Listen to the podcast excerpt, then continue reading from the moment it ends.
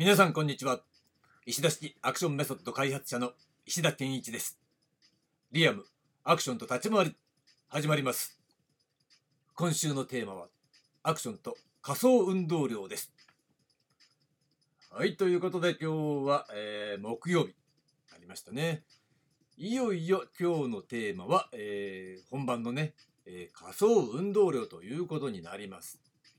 で、昨日ね、虚像体と実像体というところをね、まあ、復習を兼ねて確認した上で、まあ、火曜日に話したね、重層空間性表現構造との共通点。まあ、同じような、分類によって異なった、ものを説明してるんですよという意味ではね、そのグループ分けっていう意味で、その仮想空間と虚像体とサンリットアクションが一つのグループ一つのまあ境界線を挟んだ表側そして裏側が実体空間実像体シャドウアクションというようなことになるんですよというね、えー、そういうのが、ね、まとめ出したよね。まとめでした。で今日のテーマは仮想運動量ということになります。でもう今日はねガンガンいっちゃいますよ。でまず仮想運動量を説明するためにはまあ、2つの概念を説明しなければならないんだけれども、そのうちのまず1つね、想定運動量というものをね、えー、紹介します。想定運動量とは、挙動体として行われているであろう運動量のこと。ね、ここで問題にしたいのは運動量なわけだ。運動量っていうのは何ですかというと、まあ、体を動かすためにはねこの力学的にさやっぱ運動量というものを発生させなければならないと。いうことで、まあ、そういうさなんか方程式みたいなのを置いとくとしてね。だって歩くためにはさ一つ推進力として床を蹴るとか、えー、いう形で運動量を発生させるわけですよね。もちろんそれだけじゃないんだけどね。パンチを打つってなったらね、えー、一つだけじゃないですよね。床で床でじゃない床を足で蹴るっていうことによってその力を持って、えー、体幹部下半身から、えー、上半身に向けて回線勢い、ね、運動量だね運動量を発生させてさらに体幹部で回旋させる、まあ、そういったところでも回旋のための筋肉なんかを使って回旋させながら、えー、最後肩から腕、ね、腕を伸ばす筋肉も使いますみたいな。形で、えー、運動量を発生させて、えー、最後まあキックミットなりねパンチングミットとかを叩くんだったらその腕まで伝達された運動量を、えー、そのミットにバシンとぶつけることで、えー、そのミット側にもしくはサンドバッグだったりねそういったもの対象に対して、えー、運動量を伝達するっていうようなことをやってますよね。これが運動量のね、伝達ね。もうざっくりでいいんです。でもそれやってることだからね、毎回ね。で、想定運動量とは何かっていうと、虚像体として行われているであろう運動量のこと。ね、ポイントは行われているであろうってとこで、想定されてるわけだ。つまり視覚的な認識としてっていうことだよね。まあ、昨日もジャッキー・チェンさんが強かったら、みたいなね。えーおおジャッキー強えぜと思って、えー、我々はジャッキー・チェンの映画の中でね戦ってジャッキー・チェンの、えー、格闘というのを見ているわけだ。そうなった時にジャッキー・チェンさんが回し蹴りして相手が倒れましたってなった時におおジャッキー強えぜって思ってるんだけど、えー、なんでジャッキー強いのかって言ったらやっぱあの回し蹴りがすごいからだよ。一発で相手をノックアウトしたぜとかってね思ってたとする。そういうシーンだったとしたら、えー、そこでの想定運動量っていうのはジャッキー・チェンの回し蹴りに対する想定運動量っていうのは一発で、え、相手をノックアウトしてしまうぐらいの運動量みたいなね。っていうことが大体見てる側として想定されるわけだ。まあもちろんそれ表現する側も想定しているわけなんだけれどもね。これが想定運動量ですよ。だけど実際はそこまでやってるとは限らないよ。ねっていうことね。うん。それは分かりませんよっていうところなんですよ。だけど虚像体としては、えー、そういうふうに行われたフィクション空間の中ではそういう相手を一日で倒す回し蹴りっていうことになってでそれを表現し得ているわけだからさ、えー、そこで、えー視覚的に見て取れる想定される運動量だから想定運動量と。いうわけですね。これが挙動体として行われているであろう運動量のことを指します。ね。だけれども実際はそうじゃないんだよね。だって例えばさまあ、えー、メイキング的な感じで言うんだったらさ例えばさ、えー、ワイヤーとかをくっつけててさ回しやりにがバーンって当たりましたって当たった瞬間にその見えないところから下向きにさワイヤーでガンって引っ張っててもう床に叩きつけられるように。つまり、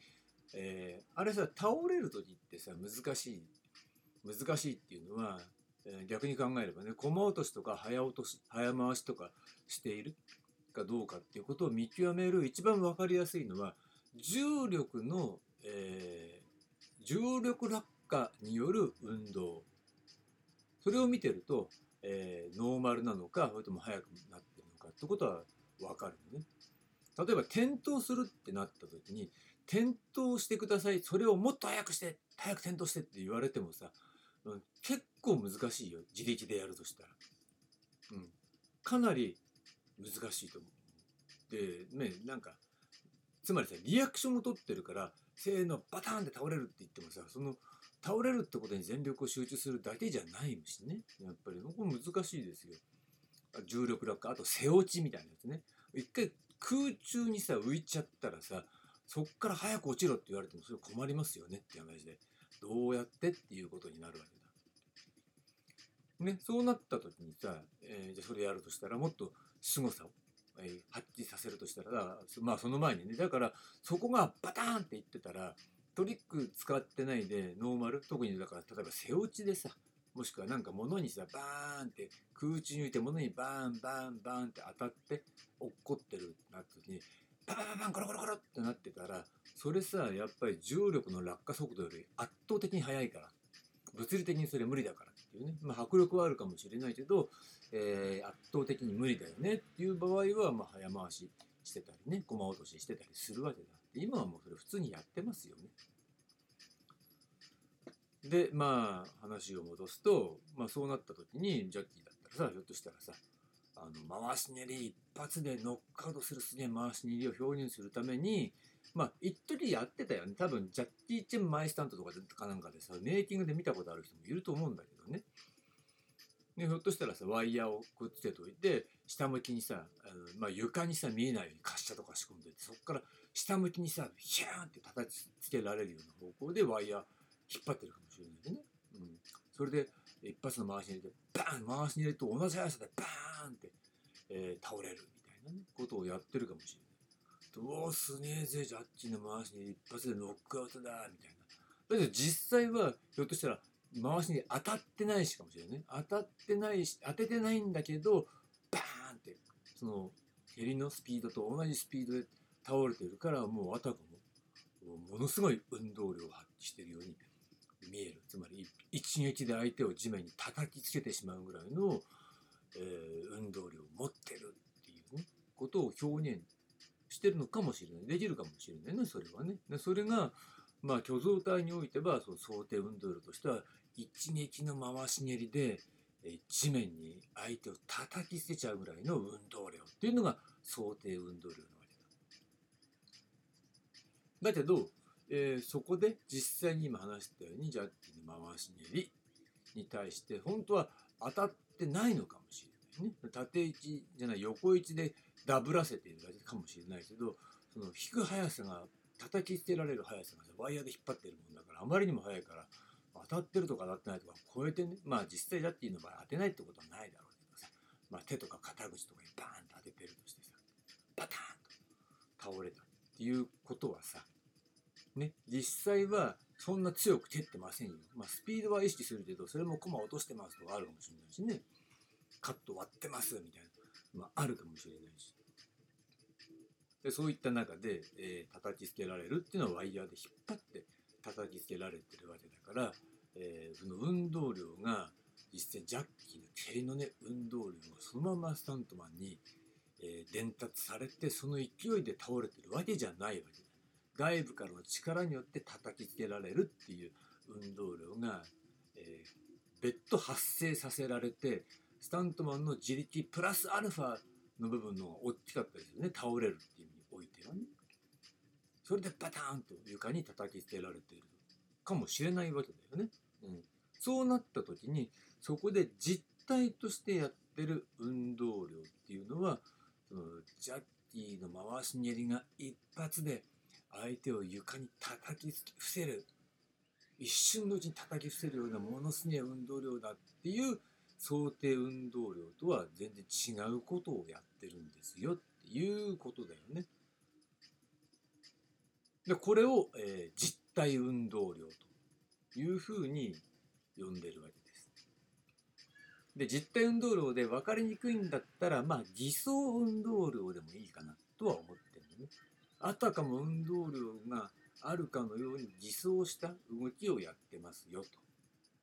偽装させた運動量の発生の仕方をしてますよっていう意味ね。ただなんとなくさ、偽装っていうとなんかちょっとインチキ臭い感じがするから、え、本当は実体運動量でいきたいんだけど、この初期概念提出時期っていうのは、ちょっとこれなんだっけって思われちゃってもね、あの、難しいところがあるので、あの、専門用語を出す場合は、ちょっと分かりやすさを優先しておこうかなっていうのはあるのね。だから一応、カッコ付けで偽装とか書いたりとかね、したり、えー、そのノートの解説欄では、ね、仮想運動量を作り出すために行われる制御された実際運動による運動量のことで、括弧実体運動量または偽装運動量というふうに書いてあるわけですね。ここポイントです。つまり、えー、想定運動量に対してそれを実際に、えー、生み出しているのは、えー、実体運動量偽装運動量だったりするわけだということね。つまり二重性がある上でその想定運動量と、えー、実体運動量は、えー、ズレがあるということだよね。で、ここで、えー、戻ってくると、ね、実際はやり取りされているはずの運動量制御を、それとは異なる制御によって、形態として再現することを、運動量という観点から仮想運動量というということなんですね。ま実際やり取りされてるはずの運動量制御っていうのが、これ想定運動量だよね。想定運動量それとは異なる制御によって形態として再現することつまりそれが、実体運動量だよね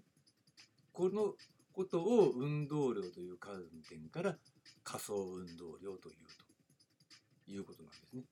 ややこしいよねややこしいけど、えー、これ大事なんで最初はさ仮想運動量っていうことだけで説明しようと思ったんだけどいやこれはねちゃんと分けた方がいいですよ混乱しちゃうからね